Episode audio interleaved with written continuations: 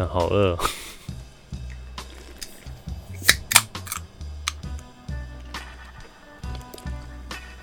不能再吃了，要踩刹车了。不要再穿松紧带裤子。今天我把胡子刮掉，照镜子，干，脸那么胖，刚看到真面目。而且在昨天我在路上的时候，有一个路人经过，还看到我说：“哎、欸，你那个胡子怎么好看。”我说：“什么？头发吗？”我说：“不是，你胡子。”他说：“你这胡子不好留吧？”然后干，我根本没在理他。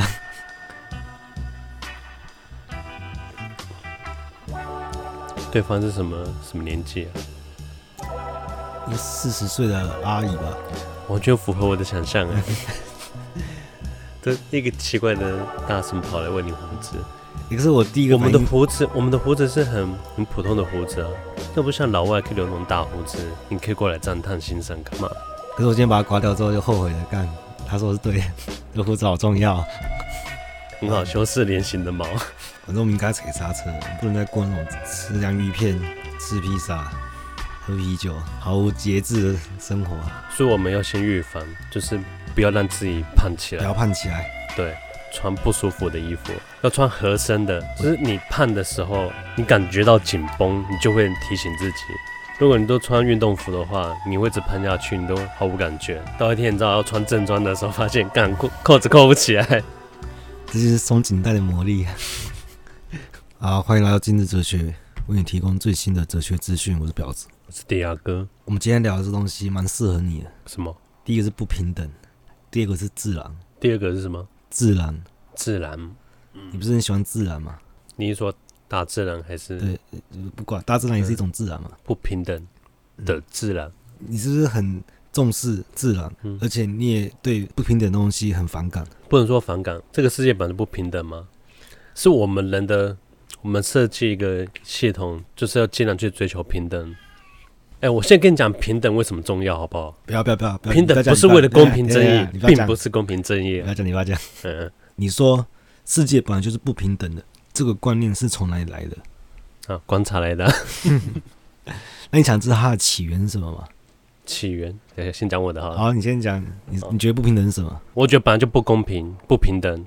可是人的我们人类社会的系统是为了追求平等，可是我们追求平等不是为了什么公平正义，是为了让我们这个系统可以运转下去，可以运行下去。就算你知道，就算真的世界是不平等的，可是我们要包装一个平等的系统，这样才可以让到大家心甘情愿的去。我知道，我知道，嗯，你可以接受所有动物都是平等的。同时，有一些动物更平等，这个也对，可是这不是我讲的。我跟你讲，以游戏来举例哈，一个游戏不管它再好玩、再完美、再如何神作一个游戏，你要怎么破坏它？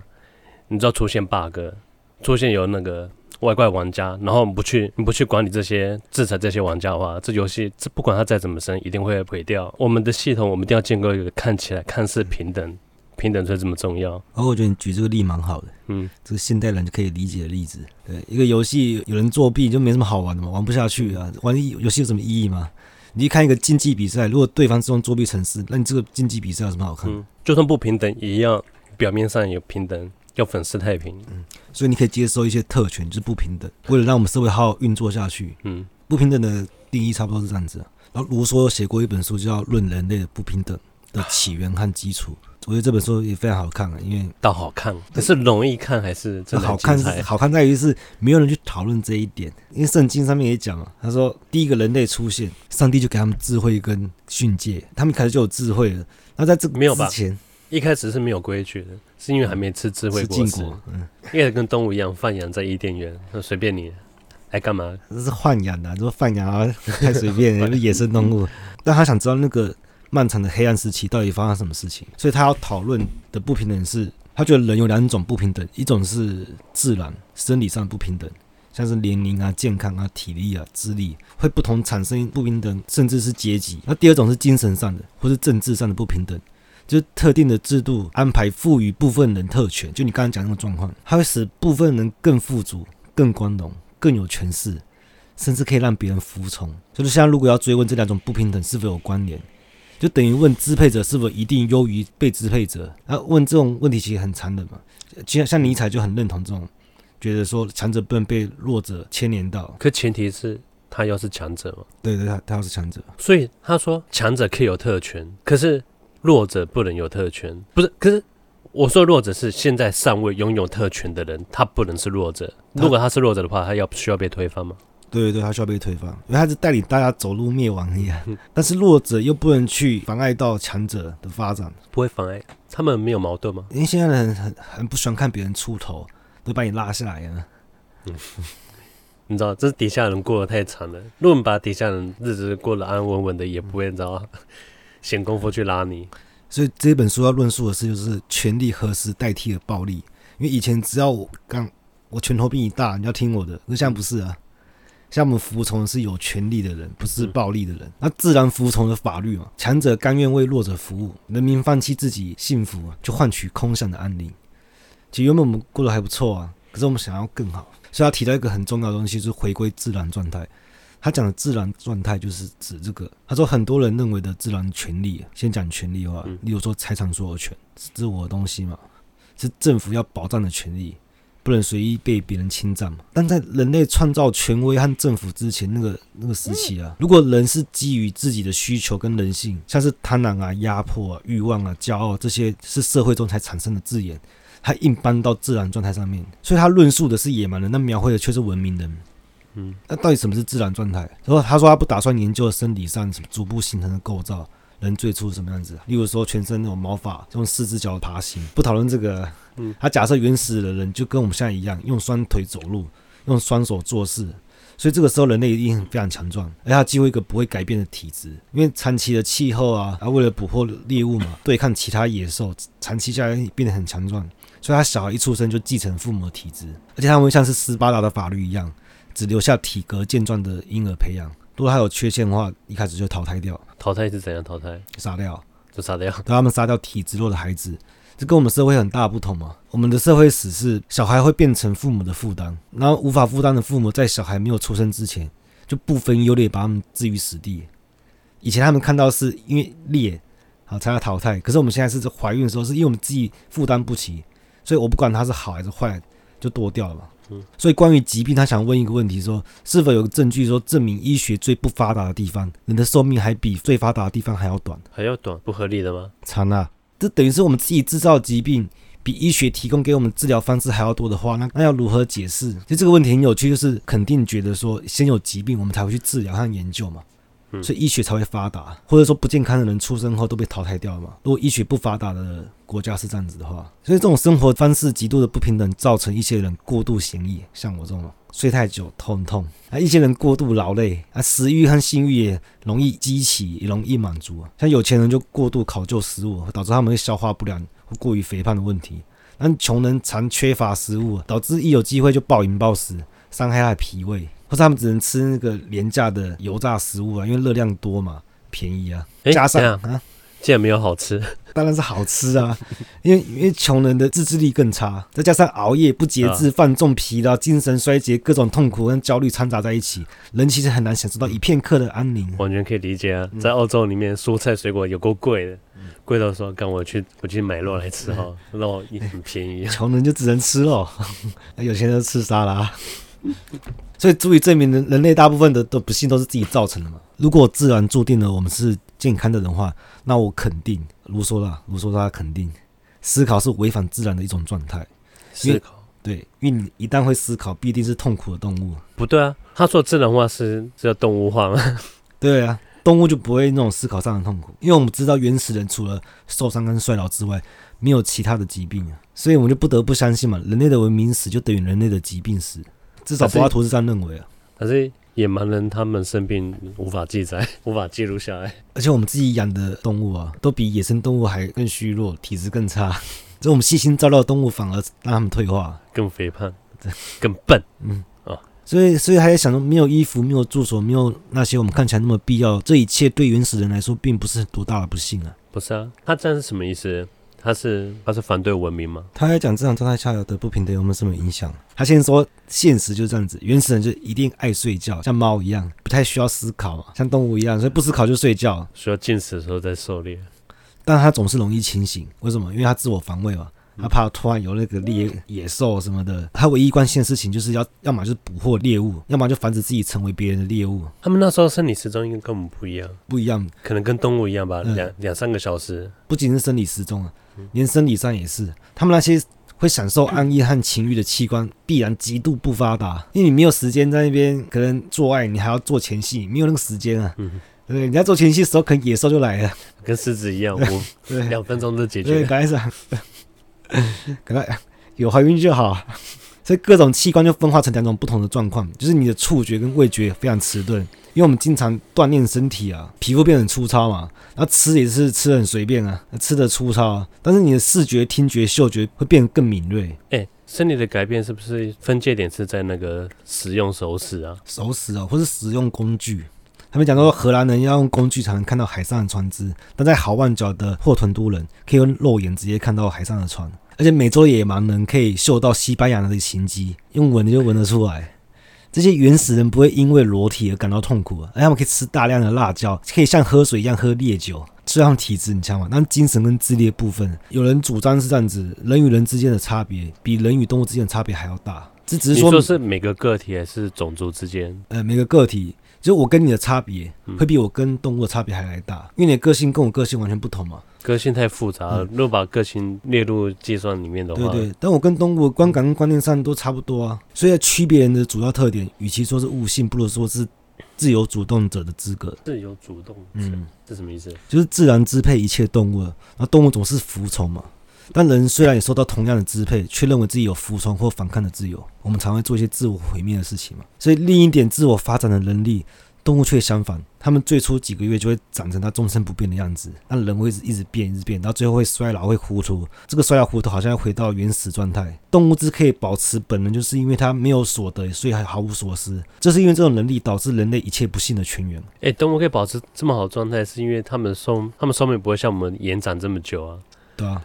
像不是有一种学说说我们人的身体整构造，他只是为了我们让我们活到三十岁而准备的。嗯，三十岁之后他就没有帮你，他就没有再管你了。嗯，就是等你生完小孩啊，出厂设置就是让你活到三十岁。那么医学越来越发达，对，后面都是靠靠我们，我们自己是去延延展自己生命。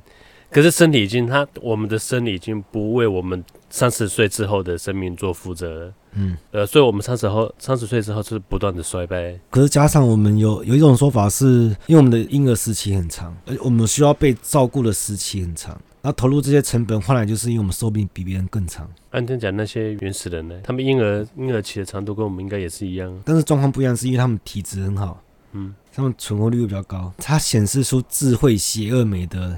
这些人邪恶美德对，没有分开的、啊、哦，智慧跟邪恶跟美德，它就成为人类和自然界的暴君。原始人越熟悉自然，就是习以为常嘛，万物的秩序始终如一啊，所以他们只对目前生存有感觉，丝毫没有将来的概念，几乎连一天以内的事情都无法预见，完全活在当下。对对，预见是那个预示的预，就即使像现在加勒比的土著啊，他预见的程度是这样子，他早上去卖棉被。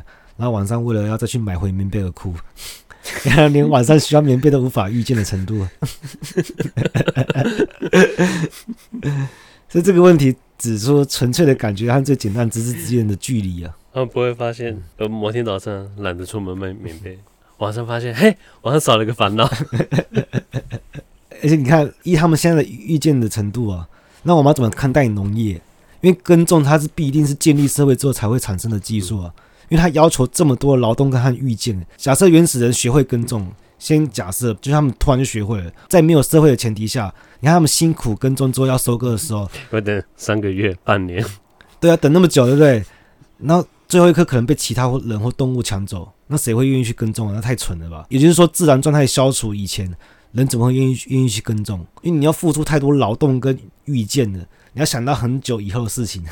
所以很难想象语言是如何被发明出来的。原始人之间既没有来往，也没有需要发明语言啊。因为有些人说语言是家庭成员在日常中产生的观点。哎，这完全不相信哎。好，就算你家族里面有，就是你们有一套系统，你们可以沟通。可是你在外面，你跟别的家族又是对啊，又是不同的那个沟通体体制了。所以他说这种说法不能解决疑问啊，还会犯了将社会状态硬搬到自然状态的错误。因为他们总是以为家庭是住在同一个屋檐下，家庭成员之间很保持很亲密的结合。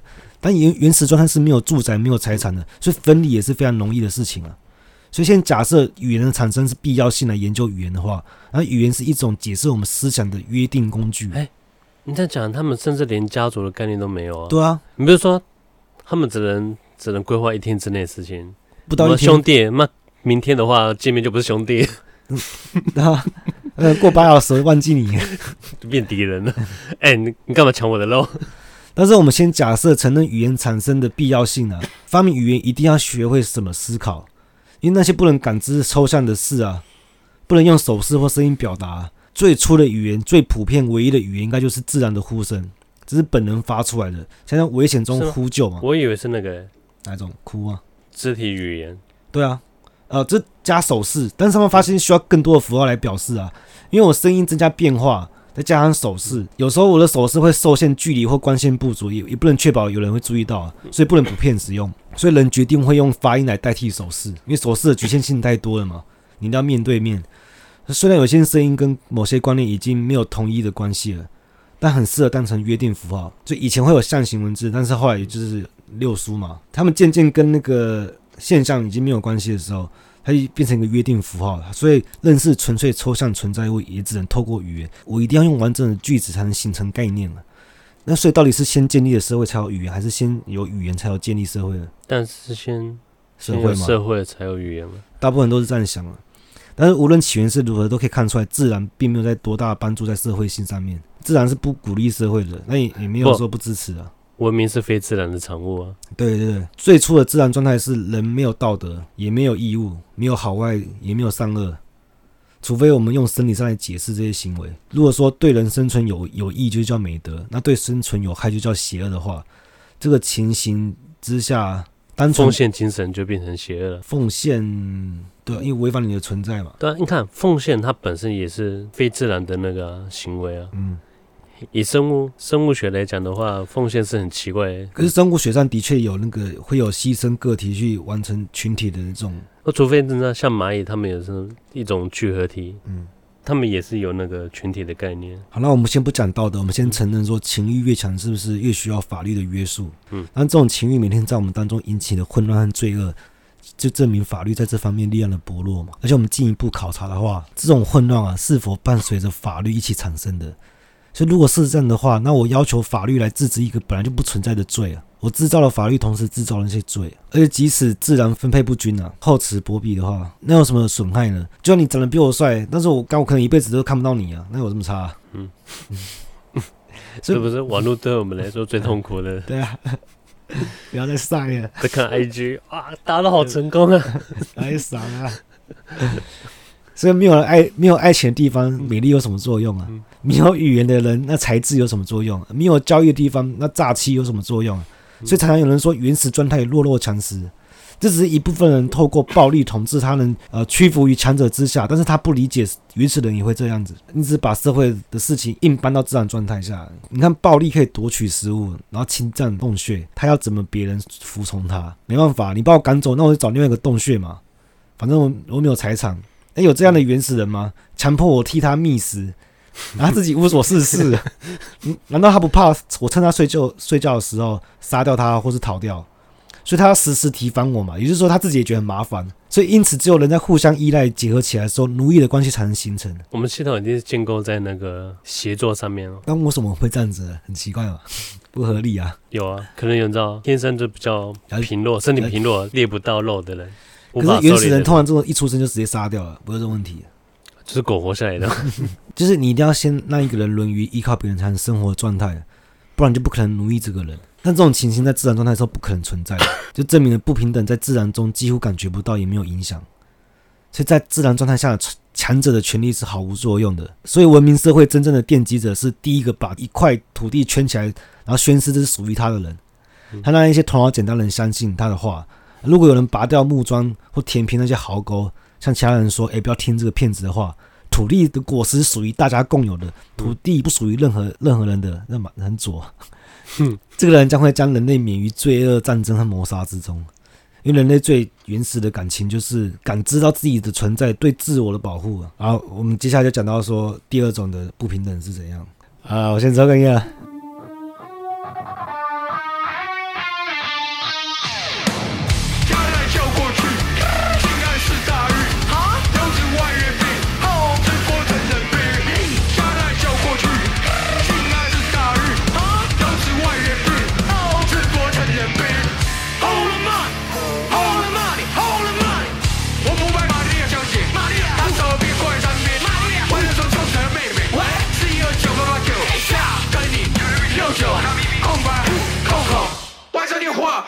话冲出这海市蜃楼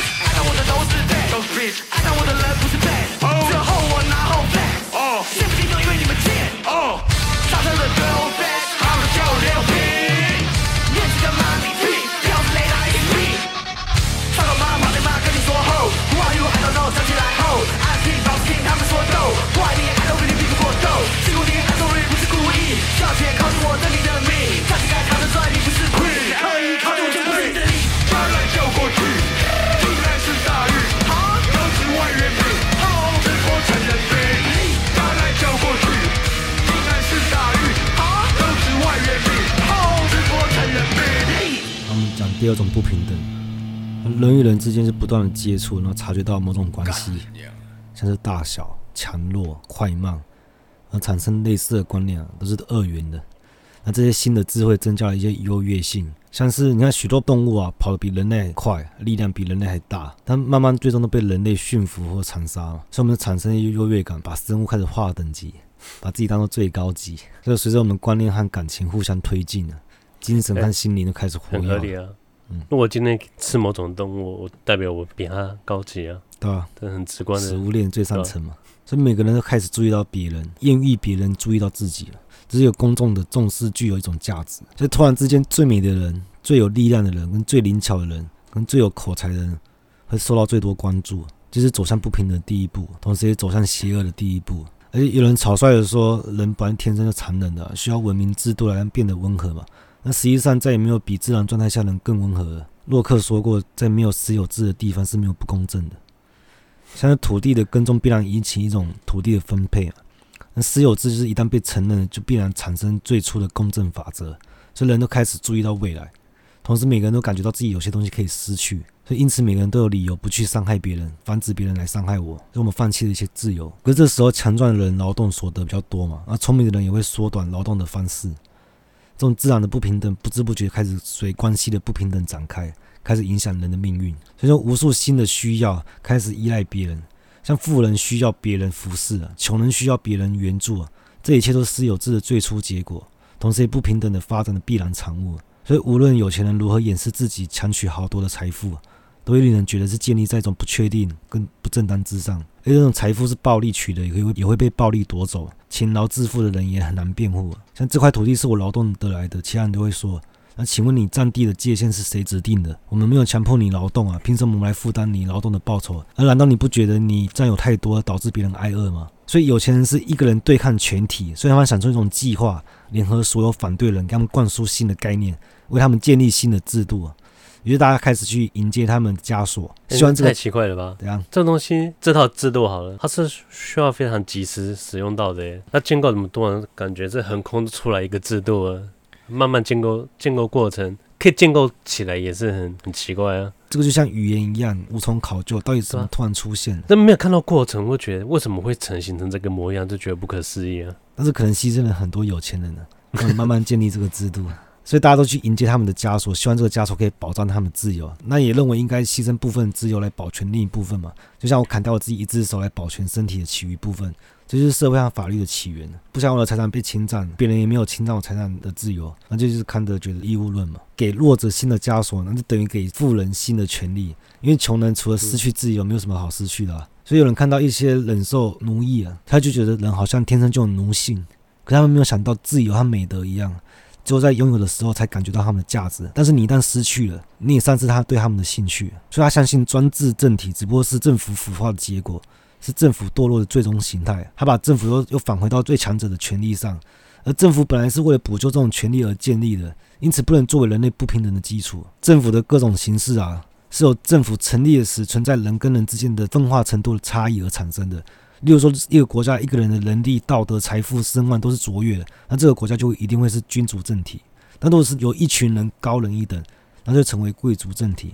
但是如果是人们的财富或才能不平均的话，那就是民主政体。那私有制跟法律的建立是不平等的第一阶段，官职的设置是不平等的第二阶段，法治权威变成专制权威是不平等的第三阶段。所以分别就是穷跟富嘛，强跟弱，主人跟奴隶。直到新的变革使政府完全瓦解，才会重新回到法治状态为止。人民跟官员之间的不平等，就会造就民众之间的不平等。所以当权的官员会分配一些权力给一些走狗，他们宁愿带上枷锁，可以反过来奴役更下层的人。所以比起不依附别人生活，他们更乐于统治别人。所以只要一个统治者对最卑微的人说：“我让你和你的子孙成为贵族”，他们在立刻在众人面前变得尊贵起来，然后自己觉得很尊贵。然后他的后代离得越远，越觉得尊贵。他们成为了贵族的原因越来越模糊，也随着时间越久，就就效果变得更好。大家庭无所事事的人越来越多，这个家庭就显得越显赫。所以一旦组成社会，人们就不得不开始比较起来。嗯打个岔哈，王健他说他去看过党内的一个大佬，他逝世的那个瞬间，他说他说有有个党内大佬很强很干练，他气场就一看就知道他这个人不简单。你你在他面前你无法正眼瞧他。气场之强大，不怒而威。看过他在那个，我不知道他打打那斗争还是干嘛的，嗯，就落败一瞬间啊，整个气势瞬间消失，当场失禁在现场，他就跪地求饶，痛哭流涕。他说他跟前一刻根本是判若两人。嗯、他说奇怪，为什么一个伟人变成对？他说一个这个这个强者的气场。是如何建构的？为什么他是这么感受这么强烈？我觉得是，可是又这么虚幻，是自己建构出来的。对啊，又如又如此的虚幻，就是一个一个条件的变动，他就消失的无影无踪。你看他的小孩可能完全不怕他，嗯，但别人完超怕他，嗯，这是我们内心自己建构出来的。可不止自己啊，如果他是产生一个影响力，就是他可能对。对群体有个影响力的话，就已经不是个人了。那个群体就是因为不认识他，嗯，就是反正一旦组成社会，人们就不得不开始比较起来嘛。主要差别就是财富、等级、爵位、权势。最后的不平等是财富啊，因为财富是最容易直接关系到幸福，那也最容易转移的。所以从财富和社会的不平等中产生大量的偏见，而这些偏见都违反理性、幸福跟道德。例如，我们会觉得说，穷的人就一定比较笨，一种偏见嘛。这有可能是掌权者费尽心机破坏民众的联合。还是他们知道，经过多次的试试验，他演说啊，一个绝对的完美的平衡，嗯、就是这里，哦，可以给予他们的财富，就是这个平衡，就是这个，嗯，这个高度。我觉得主要是他们制造分裂，他们给社会一个和睦的假象，他们是让他们自己民众因为各个等级因为权力跟利益的矛盾互相猜忌跟憎恨，来加强他的统治，转移仇恨呢、啊。嗯，就把上位者仇恨转移到下位者去而已，对吧？那当然希望社会对立嘛，因为对立等于你的人口，你的力量就少了一半，分散掉。嗯，啊，对上的力量你知道，就变成对左或对右。对，然后左里面又在分，对，你不够左，你太你太左了，还要分。可是这一切最终会被吞噬，被什么吞噬？这个腐化到最后啊，不会叫法律，不会叫君主啊，这是不平等的终点。然后这一切又会跟开始的起点重合，变成所有人都平等，一样一无所有嘛，回到一个新的自然状态。但是这跟最初的自然状态不同，因为最初的是纯粹的，那新的是自然状态是过度腐化的结果。那像文明人会迎合权贵和自己憎恨的富人，那骄傲的夸耀自己的卑贱，以身为奴隶我自豪。嗯，原始人是宁愿死也不过这种生活，原始人不可能去做太监。所以，当人在脑中出现权力跟荣耀这些词汇，你就知道这个人多重视世界上其余人对他的看法。他的幸福跟满足都都是来源于别人的评价。他们拥有荣誉却没有道德，会思考又没有智慧，会享受却不会有幸福。以下两点就可以证明，这绝对不是原始人想要的生活。社会产生的不平等改变，破坏了我们原本的本性。哎、欸，我们现在可以看到，有些人他他为了营造他可能在社群软体上的幸福感，比他自己自身的幸福感看得还要重。嗯，对我自己过得再不幸，可是。我打打肿脸充胖子，我知道，我知道，在网络上看起来很幸福，那就够了。营造一个美好的假象，对，留在别人心中这样就好了。他们在意外界评价，在意到你知道，已经超过自己自身的幸福感了。嗯、我自身，我我整次剪用什么我都无所谓，我只要网络上看起来光鲜亮丽，这本身就很奇怪。因为我是比较喜欢真实的人，嗯。那另外还有另外一种，愿意去服从别人，像我，我就绝对不会去命令别人做事情。因为我觉得另外一个人没有理由需要听我的命令。像我以前有做过一阵子主管，我每次喜欢跟我同事说，下班前放在我桌子上，然后他们只会对我比中指，因为我完全不会命令人的。我没有偶像，我不会崇拜，因为我觉得我都知道人有极限，我会欣赏一个人，但我不会去崇拜他。然后今天聊这。